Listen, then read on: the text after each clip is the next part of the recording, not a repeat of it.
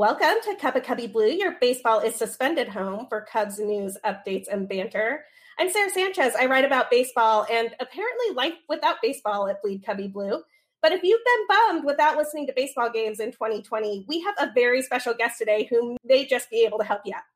It's not me, but this is Andy Cruz Vanasek, and I'm very excited to be here as I normally am, and also with our special guest, Pat Hughes.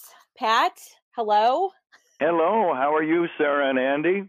We're pretty beyond thrilled to have you here. I'm not going to lie. Uh, I have missed the voice of the Cubs on the radio, and thanks so much for being here with us today, Pat. Well, I have uh, a little extra time on my hands, unfortunately, because the pandemic has uh, delayed the start of the Cubs season, but I'm trying to remain optimistic and I hope that there will be some form of Cubs baseball. I don't know where the games will be played or when they will begin or when the World Series might occur or what the regular season might look like as far as a schedule. But I really am remaining optimistic. I know there are a lot of people, ball players and front offices, and especially fans, who would love to have some form of baseball. I, am sorry. I'm just stuck on the fact that I get to hear Pat Hughes right now. I, am so excited about this. Like, uh, seriously. And I, I, would be remiss if I didn't mention that you and my mother share the same birthday. My, my mom would be very upset if I did not say that. So you guys share the same birthday. So I will never forget your birthday, Pat Hughes. so she's a she, she's a uh, a Gemini also, huh? She is, but she's a bigger Cubs fan, so that's all that she worries about. That, that her and Pat Hughes share the same birthday. So I had to mention that. Well, I'm going to go ahead and jump right. I will definitely. Oh my gosh, are you kidding? She will. she'll be beside herself. Um, I'm going to go ahead and jump right in with a question, if you don't mind, Pat. Uh, obviously, we we like to talk baseball here, but we want to know a little bit more about you. Uh, can you tell us, in true Cup of Cubbie Blue fashion, here, we're going to ask your first or favorite baseball memory? Easy. Game seven, 2016 World Series. Chicago Cubs beat the Cleveland Indians and I said something like, "The Chicago Cubs win the World Series."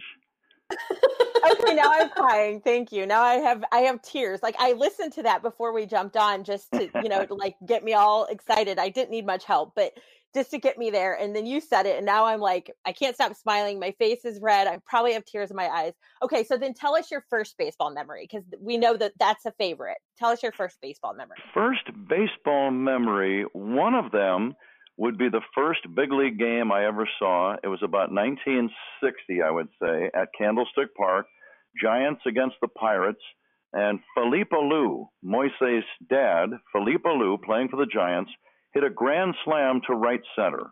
And the Giants won the game. The Giants had a team full of Hall of Famers and star players, Willie Mays and Orlando Cepeda. Now, oh, wow. my older brother uh, chose Willie Mays for his favorite. I always had to be different from my brother, so I chose Orlando Cepeda as my favorite player. He was not only a great player, but I loved his name. It just had such a pleasant flow to it. Orlando Cepeda.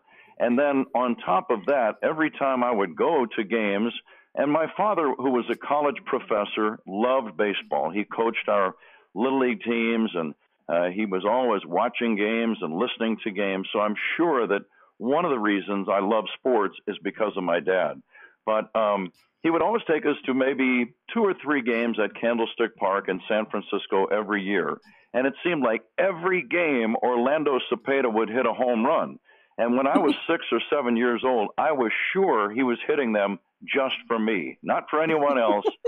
just it was it was just a, a, a friendship that he and I had. So anyway, those are some of my earliest memories of baseball. And, and by the way, Felipe Alou later became the manager of the Montreal Expos, as you might recall, and uh, Moises Alou, his son, played for the Cubs and was a very good player and a great guy also. But I went up to Felipe Alou and I introduced myself when I met him.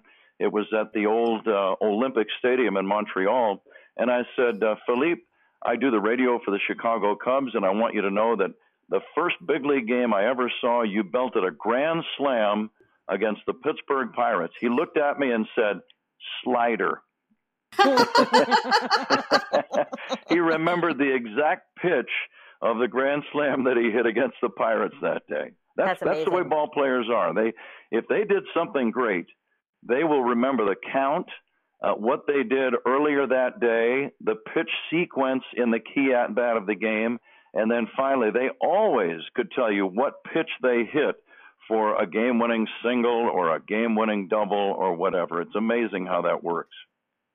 So it sounds like you grew up a Giants fan, Pat. That's another fan base that had kind of a pretty long drought between World Series there. That must have been a cool moment too.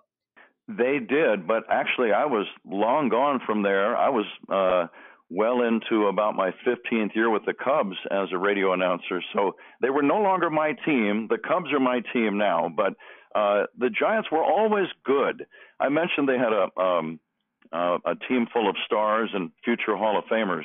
I tell people uh, if you went to a doubleheader between the Chicago Cubs and the San Francisco Giants around 1966, you could have seen nine wow. future Hall of Famers in one day at the ballpark. Nine. Think about wow. that. yeah. If the rotation for the pitchers fell just right, it would be Juan Marichal going in game one, Gaylord Perry in game two. Fergie Jenkins would have started one of the games for the Cubs. So that's three right there. The other six would be uh, Willie Mays, Orlando Cepeda, and Willie McCovey for the Giants. And of course, every Cub fan knows that it would be Ron Santo, Ernie Banks, and Billy Williams on the field for the Cubs that day. So um, that's that's pretty amazing, and I, I'm sure that it happened uh, more than once. So, I, and and here's another another thing. When I was a kid, my older brother John and I would always try to sneak into clubhouses and sneak into press conferences, and we would always get ushered away. The security guys would say, Kids, take a hike, or do you have any credentials? And we would say no, and they would say, Sorry, see you later. But we would always try. And, um, you know, you, you, you, you can't get discouraged just because they say no every once in a while. That's not a big deal. But the only clubhouse that he and I ever successfully snuck into was the Chicago Cubs. And the first person we saw was Ernie Banks. And we recognized him immediately. Hi, Mr. Banks. I was probably 10. My brother was probably 13. And he shook hands with us. And he had that famous uh, strong grip with his great wrists and the, you know, the way he was able to hit all those home runs. He had those lightning fast hands and wrists and he had a real strong handshake, but he was smiling and he could not have been nicer. And after that, we always loved Ernie Banks. I did see Ron Santo. I would like to tell you that I sat down and talked to him because he and I then became partners on Cubs radio for 15 years. But uh, Ronnie just looked big. He must not have had any hits the day before because he was kind of scowling, and and his uniform he wore it real tight and he just looked like a giant. To a 10 year old kid and i was kind of a skinny little guy he looked like uh superman. And we just he there was something about him that we just could not go over and talk to him. But then we saw billy williams. And billy was sitting there quietly reading a newspaper and i happened to see that he was reading about his game from the previous day at dodger stadium against don drysdale. And i said billy i saw that game. You know what was it like and and I, I said, uh, "What was it like hitting against Don Drysdale yesterday?" And he he looked at me like, um, you know, and he he answered the question. He said, "Well, he he had good stuff. You know, he was." He was pretty tough. He beat us, but we'll get another shot at him later on, or something like that. And then uh, we peppered him with questions. You know, what's it like playing on the same field with Willie Mays? And uh, you know, what's it like trying to hit against Juan Marichal? You know, things that a kid would ask a big league player. And Billy was very nice. He was very nice. At any point during this conversation, he could have asked for security to get these kids out of here, but he didn't. And I still tell him to this day, Billy, thanks for not running us out of the clubhouse that day. But anyway, then after a while, he said, so he knew we were in there, uh, probably, you know, illegally, but he didn't care. And finally, he said, so who are you guys with? And I didn't know what he meant uh, because I, I I feel like saying, well, I'm with my brother, but but Billy said, um, um, I mean, my older brother said, well, our father is a professor at San Jose State, and Billy just kind of nodded. I, I could tell he wasn't really overly impressed, but he was nice about it. I mean, he really, and he was he was as nice as he could be. And uh, then finally, we just left, and we saw Leo Durocher come into the room, and he looked he also looked angry and intimidating, and that was kind of like our cue to leave. Um, he didn't say anything, but I think he saw us there and he was wondering like, what are these kids doing in the clubhouse an hour before the first pitch? Which is a pretty good question. uh, that was the only time that we ever snuck into a clubhouse successfully. And the great irony is that I would someday become the radio voice of the Chicago Cubs. Okay, everything about that is incredible. And actually, perfectly sets up one of the questions I've been dying to ask you, which is, you know, some of my favorite baseball memories were called by you and Ron Santo, and your chemistry in the booth was just extraordinary. Can you share one of your favorite moments working with Ron Santo? Well, there were so many. Um, I, I, I, think the the one the the, the greatest hit um, would be when his hairpiece caught on fire, and you've probably heard this story before, but I, I don't mind telling it. It's it's a lot of fun, and um, if you have heard it, please bear with me. But it was a cold night. It was early in the 2003 season. Cubs and Mets at Old Shea Stadium. In our visiting radio booth along the first base side at Shea, they had an old fashioned electric heater. Uh, the heater, the kind that glowed a bright orange when you turned it on. And this thing was bright orange that night. It was a very cold evening. So we stood for the national anthem and Ron Santo made the mistake of getting a little too close to the heater. And about halfway through the song, I smell something burning. And I, I hear something sizzling like bacon on a stove. Uh, I look around, Ron Santo's hairpiece is on fire. I did what any good partner would have done. I grabbed a glass of ice water, splashed it on top of his head which, by the way, is not the way that the typical big league broadcast begins with one announcer splashing the other with water on top of the head. But I, I felt that I had to do it. Um, so anyway, Ronnie was a he was a very handsome man, and he was always very vain about his appearance. To be honest with you, his first thought was, "How does it look?" oh Lord! How does it look? I I looked at him and almost laughed right in his face. It looked like a professional golfer had taken a pitching wedge and whacked a ball right off the top of his noggin. There was a divot, a divot in the top of Ron Santo's head. Oh my goodness! Now the uh, the the end of the story, and this is um, uh, completely true. And we always had a great laugh about this later on. The Mets' starting pitcher that night was Al Leiter.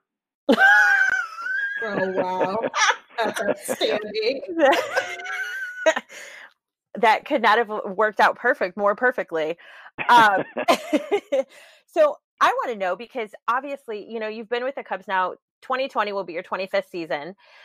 You've had a lot of great things happen as far as, you know, 2016 and the great story you just told us and and I mean everything that goes with 2016. But besides that season, what is another on the field memorable moment for you that you got to call that you got to witness in the booth?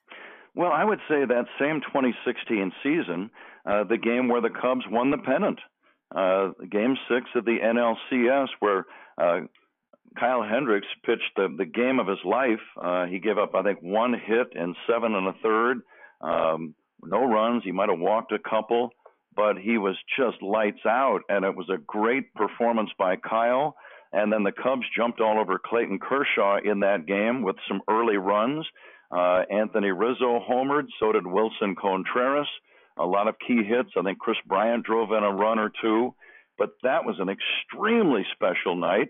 And the reason it is slightly more um, meaningful to me is the fact that it happened at Wrigley Field. Uh, not to take anything away from the World Series, that that was uh, the greatest moment perhaps in Cubs history when they finally snapped the 108 year drought in Cleveland. But the only thing that would have made it sweeter is if it could have occurred in Chicago at Wrigley in front of the best fans in the universe. The game six of the NLCS did occur in front of the best fans in the universe, and that's why it was so special. And and it was also remember before they had won the World Series, that win gave them their first National League pennant since 1945, which was 71 years prior. So that's what, two or three generations of fans had come and gone without the Cubs even getting to the World Series. But that was a very, very special night, and I got to call that one. And um, uh, and Ron Coomer was right there with me for both that one and the World Series. And you know, it's funny. I, I get a lot of people that say, "What would Ron Santo uh, have done, or what would he have said?" Um, and and they also say, "Did you think about Ron Santo a lot during Game Seven of the World Series?" And what I tell them is, I say, "Well, yes, but I think about Ron Santo every day anyway, whether it's in season or off season." He and I were partners for 15 years. We were good friends. We were part of a very popular broadcast. So I think about Ron Santo all the time. So, yes, I was thinking about him during game seven, but I was also thinking about Ernie Banks and Harry Caray and Jack Brickhouse. But what I was really thinking about was the millions and millions of fans who never got to stay alive long enough to experience what you and I did that night and uh, that was very emotional. Certainly, millions did experience it, but when you think about how long it had been since 1908, think of all those people that would have loved to have seen one Chicago Cubs World Series title, and it didn't happen for 108 years. So that was that was extremely extremely special. Okay, so I have to ask outside of 2016 is there anything that you can think of that would top that I mean, obviously another World Series would be great because that's, you know, that's what you play for. But in your mind, could that even top that season or what you experienced in the booth that year? That's a good question. Um, and by the way, Sarah and Andy, I'm enjoying this. You're asking very, very good questions. Um, Thank you. I would, I would think if the Cubs could win the World Series at Wrigley, that would be, yeah. in my mind, the only thing that could possibly top uh, the 2016 world title because that was pretty special and so emotional, and it meant so much to so many people. But it would mean slightly more if they did it at Wrigley sometime. So I would love to be around for that. Yeah, I agree. I agree. Yeah, as one of the few thousand people who was milling in and around outside Wrigley Field on the night that they won the pennant, that was just an absolutely magical night watching people starting to fill up the walls with chalk and wish well wishes for every person in their family who never got to see the Cubs go to a World Series. I will never forget walking around that night. I imagine the Dodgers one either. I heard it took their buses like four hours to get out of the park. you know that that is so cool that fans do that. That they hang around the ballpark even when the team is on the road. Uh, they hang around the ballpark when there's a huge game going on and then when there is a game going on at Wrigley, I distinctly remember 2003 in the National League Championship Series uh, when the Cubs were leading in Game Six, and we all know how that turned out with uh, the Marlins rallying for a big eighth inning and turning the tide, and and then upsetting the Cubs. But I remember both nights they uh, we were obviously in the park and in the booth, but we had a television monitor right in front of us, and repeatedly they would show thousands of fans outside of Wrigley Field.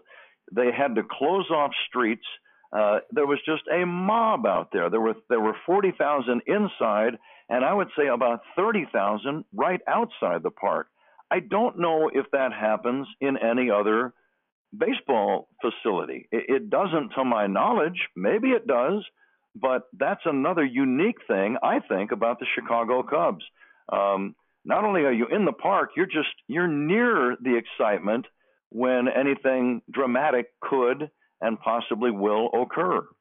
I was going to say I was um, with a group of friends the the game that uh, the Cubs played the Dodgers and Miguel Montero hit the grand slam and we still insist that you could feel the ground shake blocks away from Wrigley when he hit that grand slam and that was I mean we were there for hours hours and hours and it, it, was just such a surreal experience to to be out there for that. Ron Coomer was saying that the other night. Uh, we ran all of the games on the score, and uh, he said that when Montero hit that grand slam, he could feel the broadcast booth shaking. Yeah. And when you're on the upper deck, that's not a great feeling. Yeah. And I'm sure it wouldn't be if you were in the lower deck either. Now that I think about it, yeah. but um, it was it was as loud as it can possibly be, and then it was even louder the moment when they clinched the pennant in Game Six of the NLCS. The only other time I can remember it getting that loud, well, there were a couple. When the Cubs uh, clinched the division title against the Pirates uh, back in 03 at, at the end of the regular season, they had a, a doubleheader on a Saturday, and, and they went absolutely crazy when they clinched the uh, division title after game two of that one.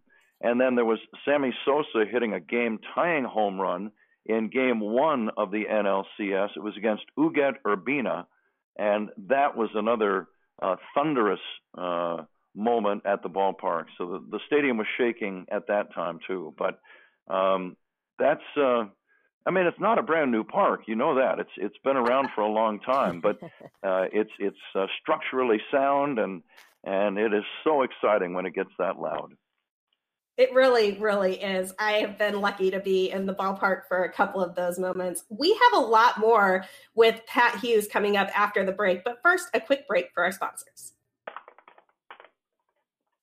And we're back. So, Pat, if my research is correct, you've been an MLB announcer since 1983, and you've seen just about everything from strike shortened seasons to the Cubs winning a World Series. But I just have to ask have you ever seen anything like this pandemic shutdown, and how are you holding up? Well, I, I don't think anybody has seen anything like this. Not uh, uh, not in our lifetimes or for several generations. So, no, this is a new one on me. Um, I am hoping very much that a vaccine can be created by some smart doctors and scientists so that uh, we can put this pandemic behind us and we can get life back to normal. It's it's scary. It is um, unprecedented, like I said, and uh, it you know you, plus you know for people of a certain age, you you you know that the older people are more vulnerable to um, to catastrophic consequences. So you got to be careful, and I'm just hoping that uh, uh, we can minimize the loss of life. It's it's so bleak every morning to read the newspaper or to go online and look at the news and read about the new cases and the the fatalities from the day before. It's heartbreaking because you know these are these are mothers and fathers and uncles and brothers and sons and and uh, it just kind of breaks your heart every day. And um, but so to be even talking about baseball, um, I, I feel like I'm just doing my job and. At, at, in no way do I feel like baseball is anywhere near as important as what is happening in society right now but I feel like baseball is one of those diversions and it offers uh, a form of escapism for the masses. And so, for that reason, that's why I still do things like this podcast with you and and other things. And um, you know, because it's my job, and I think people need to think about other things instead of just the uh, the destruction and the loss of life, because it, it is very, very uh, depressing. I couldn't agree with you more. I think that sports provide such a break and respite from the chaos of our lives. And it's just been such a struggle is the wrong word. There's so many people who are struggling in so many worse ways with this pandemic. Like the healthcare workers are doing a tremendous job. The people who are keeping the food chain going in the grocery stores and the bus workers, everybody is doing such a great job.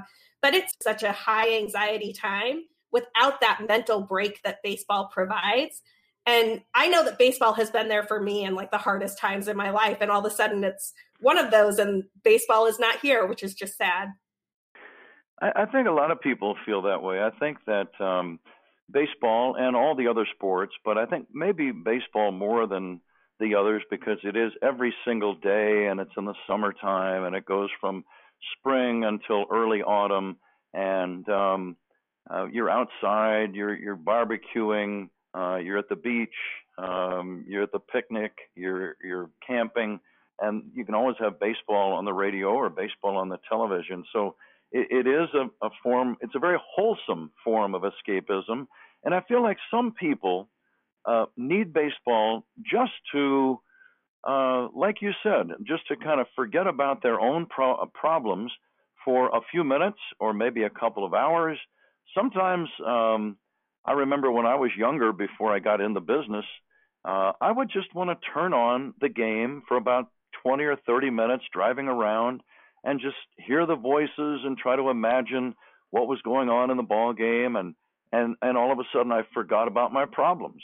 So I think it's just um it's not we we would like to think that people turn on the radio at the very beginning of the game and they're hanging on every word and listening to every single pitch until the end of the game and maybe even the pregame show and the postgame show. However, more realistically, I think people kind of come and go. Uh, they listen for a little while, then they go to the hardware store and they listen for a while, then they have some lunch, and then they listen a little more. So it's just um, it's just like a, a comfort. It's like a friend, and I hope that Ron Coomer and I represent that to a lot of people. Like like we're their friends, and I think they feel like they know us and that they trust us and that they welcome us into their homes and their cars and their their cubicles at work and their workplaces. So um, that's a very special relationship, by the way, that that you have as a broadcaster. You don't really know these people personally, but you do know that they're out there in big numbers. When you work with a, a, a franchise like the Chicago Cubs, you know that there are big numbers of people listening at any given moment every single day. And, and it's a very special responsibility we have, but it's one that we never take lightly, and we appreciate it very much. I was going to say your voice, just hearing your voice right now, it's such an emotional thing because I know a lot of Cubs fans can relate to this. Hearing that that one moment in time that will stick with us forever and that will be replayed for generations to come and it's your voice on that. I can't imagine what that moment must have felt like for you. Like is that something that you just replay over and over every day?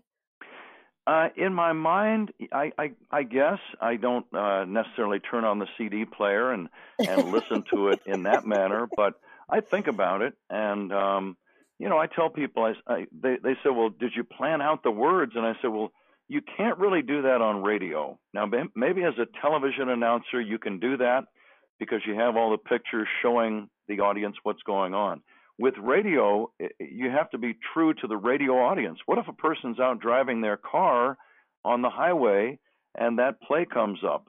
Uh, you got to let them know exactly what's happened. So I felt like I did that okay, calling the play. I said a, a slow bouncer toward Bryant.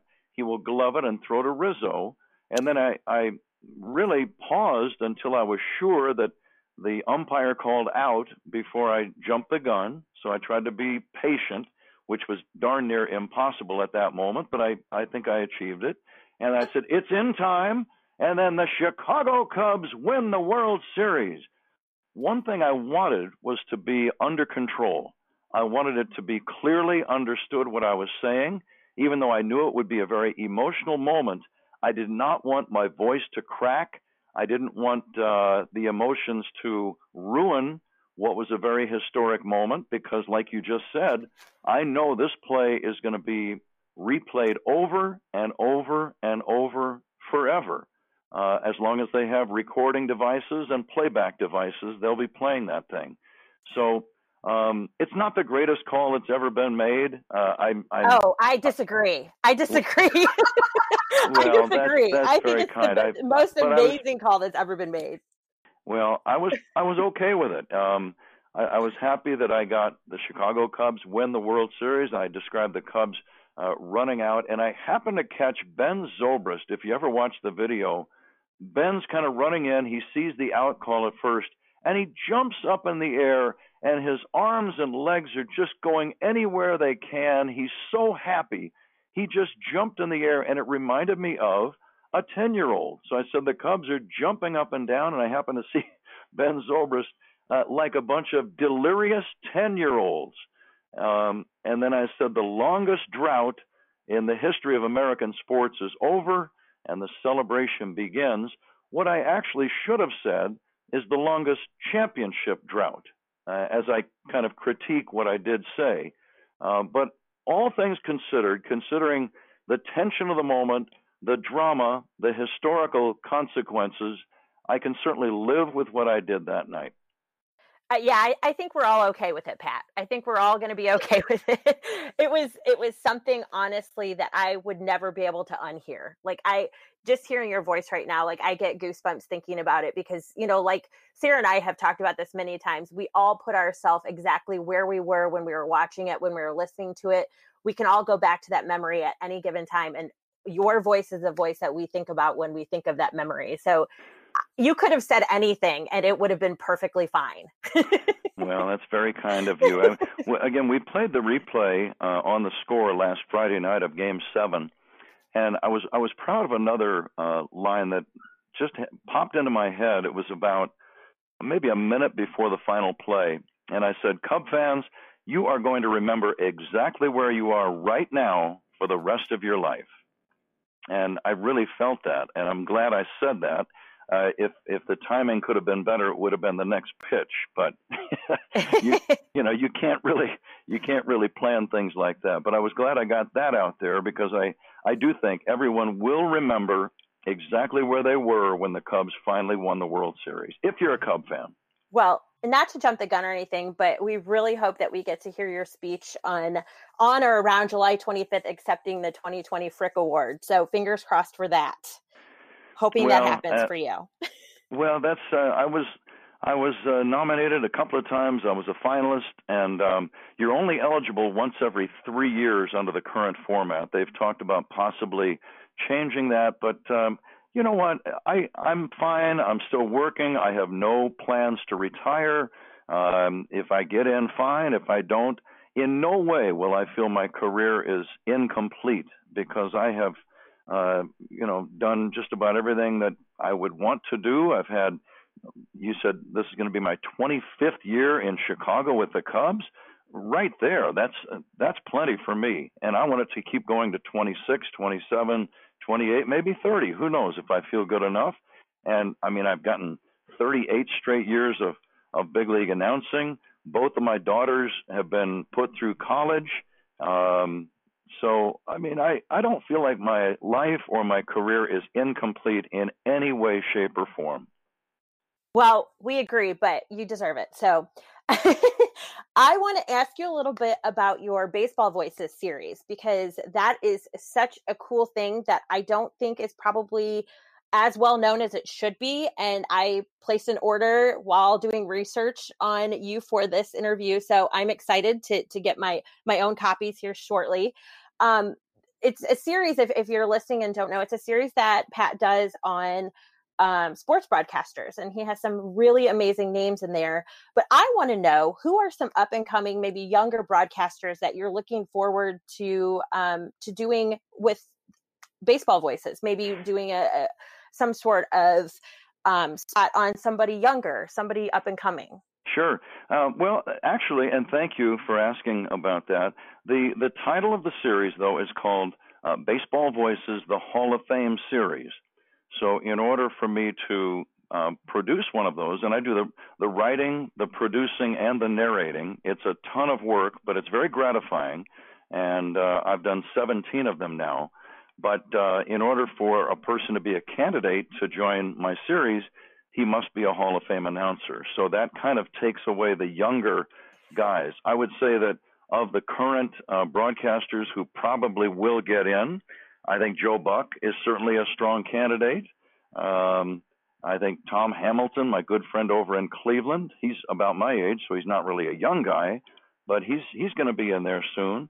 Um, and and the one that came out last fall, it came out a little too late for the holiday, and it, and then I was going to do some marketing uh, on this new one. It's on Bob Costas, who, in my opinion, is I think, the greatest broadcaster in American history, not just sports announcer, but when you look at what he has done with, with play-by-play, with interviews, with commentaries, with contributions to all kinds of um, uh, documentaries and television specials, uh, and his ability to articulate and express himself is just unbelievable.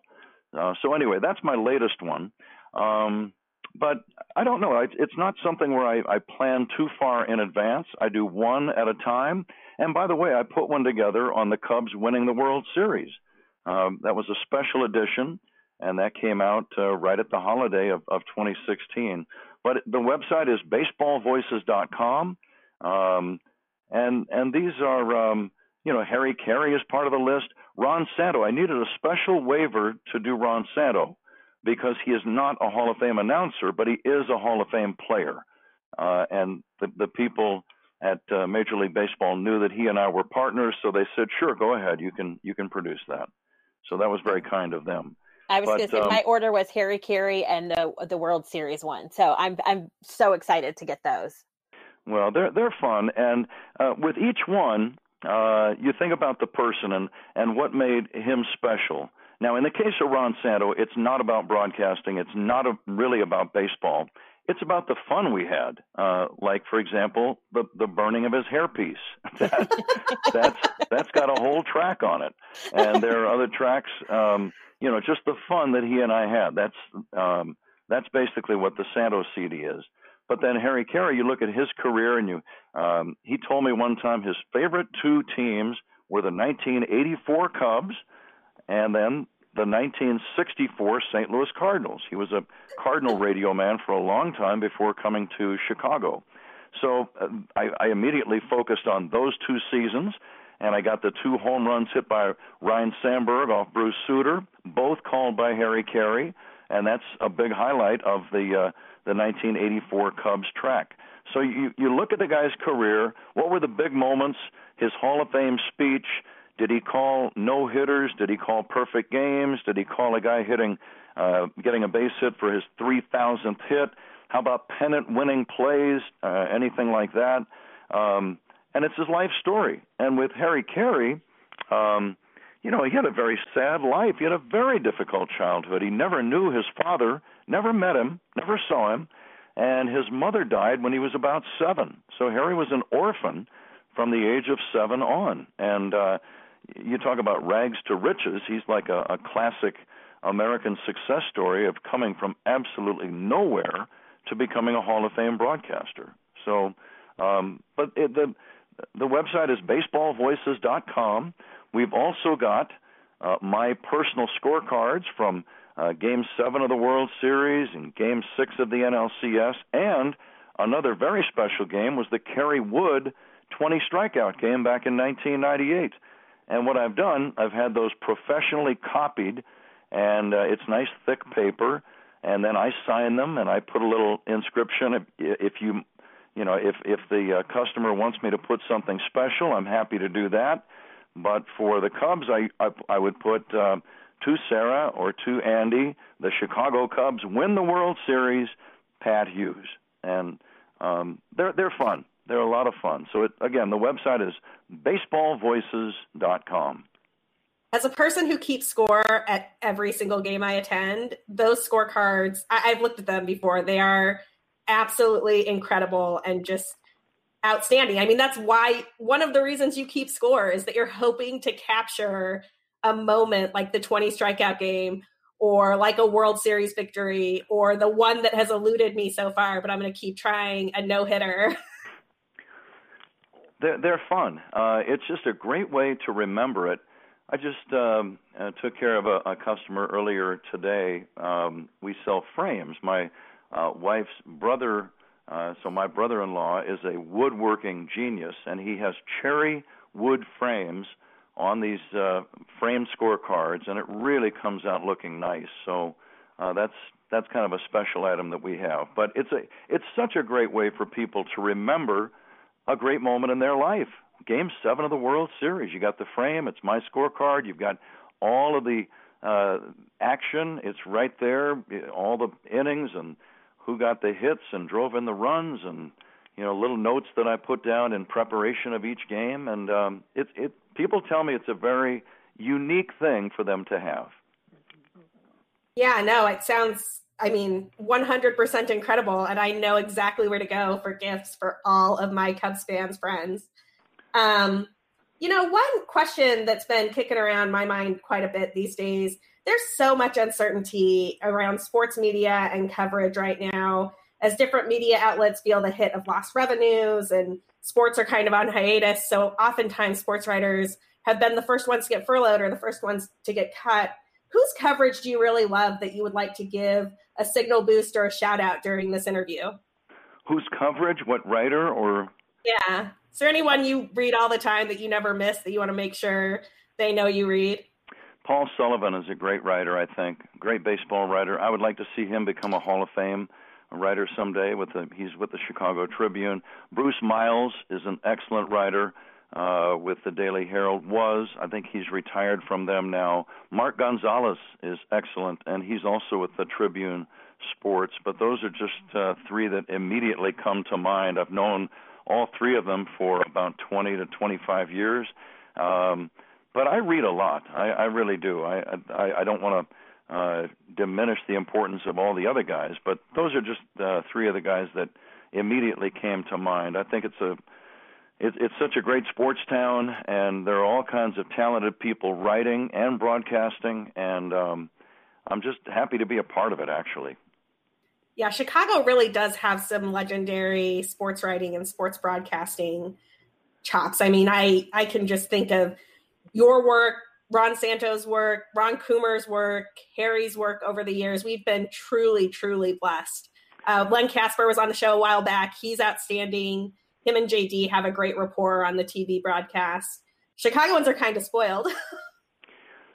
well, it is. It's such a great sports town. Um, I think once you're here, uh, you don't ever want to leave. I know I certainly don't, and I can't imagine broadcasting a game for another organization. I think when I'm uh, when I'm done with the Cubs, that's going to be it for me. I, I just can't see myself going to another city and uh, calling games for another club because the Cubs are too much a part of my heart. And uh, ideally, I will do this until I no longer can or until they no longer want me to, and and then that'll be it. But it is it is an amazing sports town, Chicago. Just love it. Well, I cannot think of a better note to end this very special edition of Cup of Cubbie Blue on. Pat, thank you so much for joining me and Andy today and sharing these incredible stories and all of the great work that you're doing in baseball. Sarah and Andy, it was a pleasure. Uh, I enjoyed this. We can do it again sometime, okay? Oh, oh you are definitely. You are welcome anytime. You just let us know and we will clear our schedules to make sure that we get to talk to you. Okay, how about tomorrow? I'm in. Daily show, y'all. Daily show with Pat Hughes. You heard it here first. Uh, I wanted as- to talk basketball, so I'm good with that. Yeah, Andy and I have competing histories on the whole Michael Jordan years, but that is for a podcast on a different day. Uh, as always, you can find me at, at BCB underscore Sarah. You can find Andy at, at BRYZ underscore blue. You can find both of us at, at Cup of Cubbie Blue, and the podcast is available on bleedcubbieblue.com. Search for it wherever you get your podcasts. We'll be back next week talking about life without baseball and what you can expect when baseball returns. And thank you again to Pat Hughes for joining us today.